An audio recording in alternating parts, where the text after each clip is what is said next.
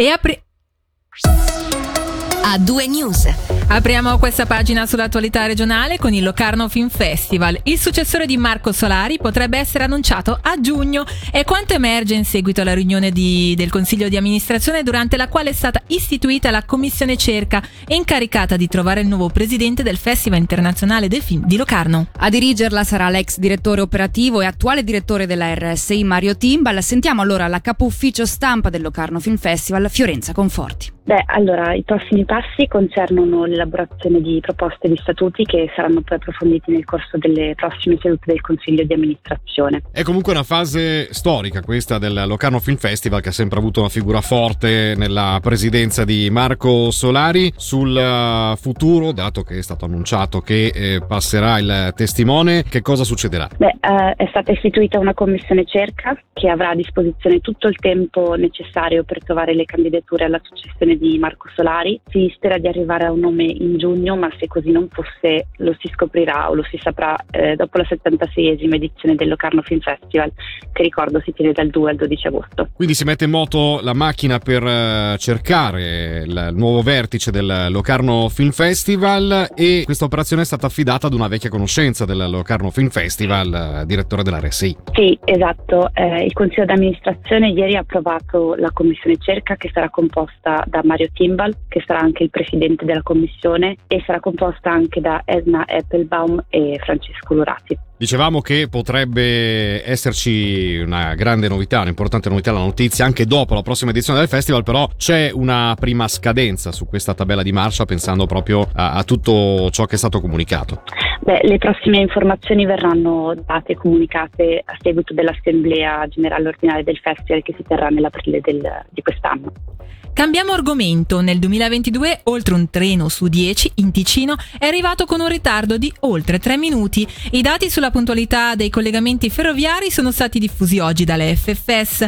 A livello nazionale la puntualità nazionale lo scorso anno si è attestata al 92,5% contro l'89% del Ticino. Nel servizio sentiamo Patrick Walser, portavoce FFS Regione Sud. Lo scorso anno, nel 2022, abbiamo avuto un grado di puntualità un po' più basso rispetto al resto della Svizzera, nonostante l'anno fosse iniziato bene. Infatti, tra gennaio ed aprile la puntualità in Ticino era, era più che soddisfacente. Abbiamo avuto un calo poi nei mesi primaverili e estivi per tutta una serie di motivi, quindi non c'è una causa sola, ve ne sono diverse. Da un lato, nel traffico regionale avevamo questi nuovi treni che avevano queste malattie di infanzia, dovevano essere ancora un po' sistemate e quelli hanno condotto evidentemente a dei problemi di puntualità. Abbiamo avuto diversi cantieri cantieri che anch'essi possono influire sulla puntualità e anche nella lunga percorrenza abbiamo avuto un po' di disagi a determinati treni. Ecco, la situazione comunque ha iniziato a riprendersi già a partire dal mese di dicembre dello scorso anno e questa tendenza è stata confermata anche nel primo mese di quest'anno, gennaio 23, la puntualità anche in Ticino è stata relativamente soddisfacente.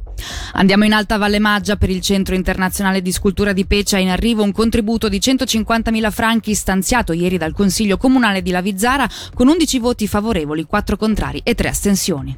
Spalmato su tre anni, il contributo comunale al rinnovato Centro Internazionale di Scultura sarà destinato al consolidamento che dovrà avvenire attraverso una revisione dei costi gestionali e l'affinamento di nuove strategie promozionali. L'obiettivo finale è raggiungere la piena autosufficienza operativa da qui a tre anni. Sentiamo il sindaco di Lavizzara, Gabriele, da- Gabriele Dazio questo contributo che arriva proprio dal nostro comune è determinante per la fondazione per mostrare o dimostrare al cantone o a chi anche ci sostiene che la Lavizzara ci crede veramente fino in fondo a questa bellissima realtà che abbiamo. Abbiamo dovuto lottare molto per riuscire ad avere questo centro internazionale di sculture. Adesso tutti gli attori devono evidentemente fare in modo che questo possa camminare e andare avanti nel migliore dei modi per gli anni a venire. A cosa servirà esattamente questo contributo? Questo questo contributo fondamentalmente servirà per un progetto di rilancio, l'abbiamo definito, un progetto di rilancio del Centro Internazionale di Scultura. Abbiamo visto che nei primi due anni di attività è funzionato, ma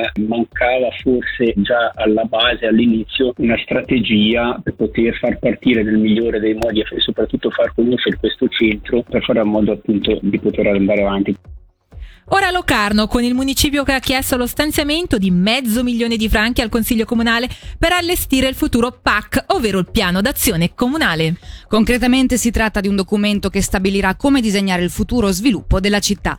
Nell'iter della durata di due anni circa è previsto pure il coinvolgimento dei locarnesi, come ha detto al microfono di Angelo Chiello il capo di Castero dello Sviluppo Economico e Territoriale Nicola Pini. Lo scopo è intavolare un processo di riflessione eh, che coinvolga la cittadinanza, ma anche dei professionisti tramite dei studi interdisciplinari per ragionare sul futuro della città di Locarno e dei suoi quartieri. Eh, l'indirizzo è quello di iniziare a riflettere su quello che sarà lo sviluppo territoriale della città e poi le sue conclusioni verranno tradotte in modifiche pianificatorie e del regolamento edilizio. È un esercizio che i comuni dovranno fare anche a seguito della scheda R6 del piano direttore e quindi ecco Locarno coglie l'occasione per non fare solo un esercizio tecnico ma per aprire anche una discussione politica e pubblica su quello che sarà il futuro strategico a livello territoriale, a livello ambientale ma anche sociale e economico della città nei prossimi 20-30 anni. Il grande dibattito non solo a livello ticinese ma a livello mondiale è sulle zone edificabili ma soprattutto sulle costruzioni, come costruire in alto, in quantità perché si vuole preservare il territorio.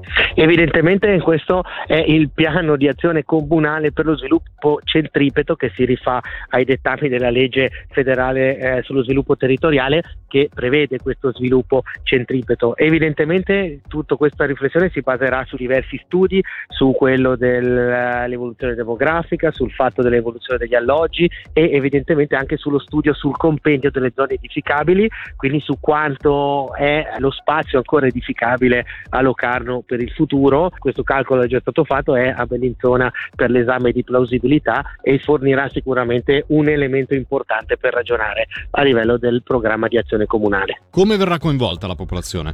L'idea è di fare un coinvolgimento delle associazioni di quartiere per un ragionamento più territoriale e poi fare anche delle serate tematiche dove coinvolgere la popolazione tutta. Insomma, chi avrà cose da dire avrà sicuramente la possibilità di farlo. Melano è stato selezionato il progetto vincitore del concorso d'architettura per la nuova casa per anziani che accoglierà 60 ospiti. Si chiama Incontro ed è stato ideato dallo studio d'architettura Orsi and Associati. Su circa 50 proposte candidate, la giuria ne ha selezionate 5 che saranno presentate con il progetto vincitore lunedì 6 febbraio alle 16.30 nella casa comunale di Melano, dove fino al 17 febbraio si potranno visionare, così come tutte le altre proposte architettoniche che hanno partecipato al concorso indetto dal municipio di Valmara. Sentiamo il sindaco Jean-Claude Binaghi. Il progetto è molto importante perché stiamo parlando appunto di una casa per anziani che verrà edificata a Melano e quindi è importante uno per il comune di Valmara ma anche per tutta la regione. Quali sono state le esigenze prese in considerazione nel concorso d'architettura? Le esigenze diciamo esterne, parco giochi che attualmente lì nell'area dove è previsto il progetto, quindi parco giochi, i posteggi sotterranei e poi per quanto riguarda il funzionamento della casa per anziani in sé, tutto quello che concerne gli anziani, cioè le dimensioni delle camere, come devono essere fatte, gli spazi comuni, l'arrivo delle merci, eccetera, eccetera. Ora cosa succede? Qual è l'iter previsto? L'iter previsto è che appunto il lunedì 6 febbraio verranno esposti tutti i 49 progetti progetti che hanno partecipato al concorso, verrà spiegato come ha lavorato la giuria e verrà presentato il progetto vincitore. E dopo l'esposizione cosa succederà? Dopo l'esposizione, passati tutti i termini di ricorso, il municipio si chinerà su questa casa per anziani e il primo passo sarà quello di richiedere un credito di progettazione al Consiglio Comunale. Se il Consiglio Comunale approverà questo credito si potrà partire con la progettazione vera e propria di questa casa per anziani. Infine la notizia della nomina del direttore generale della SUPSI Franco Gervasoni alla presidenza della Camera delle Scuole Universitarie Professionali di Swiss Universities, l'associazione Mantello che promuove la cooperazione e il coordinamento tra le università svizzere. Gervasoni per il periodo tra il 1 febbraio del 2023 e il 31 luglio del 2024 succederà a Luciana Vaccaro, rettrice della Scuola Universitaria Professionale della Svizzera Occidentale. Le notizie ovviamente non finiscono qui, ne abbiamo tante altre da condividere con voi, ma ora accogliamo Jennifer Lopez. Il suono dell'informazione a due news.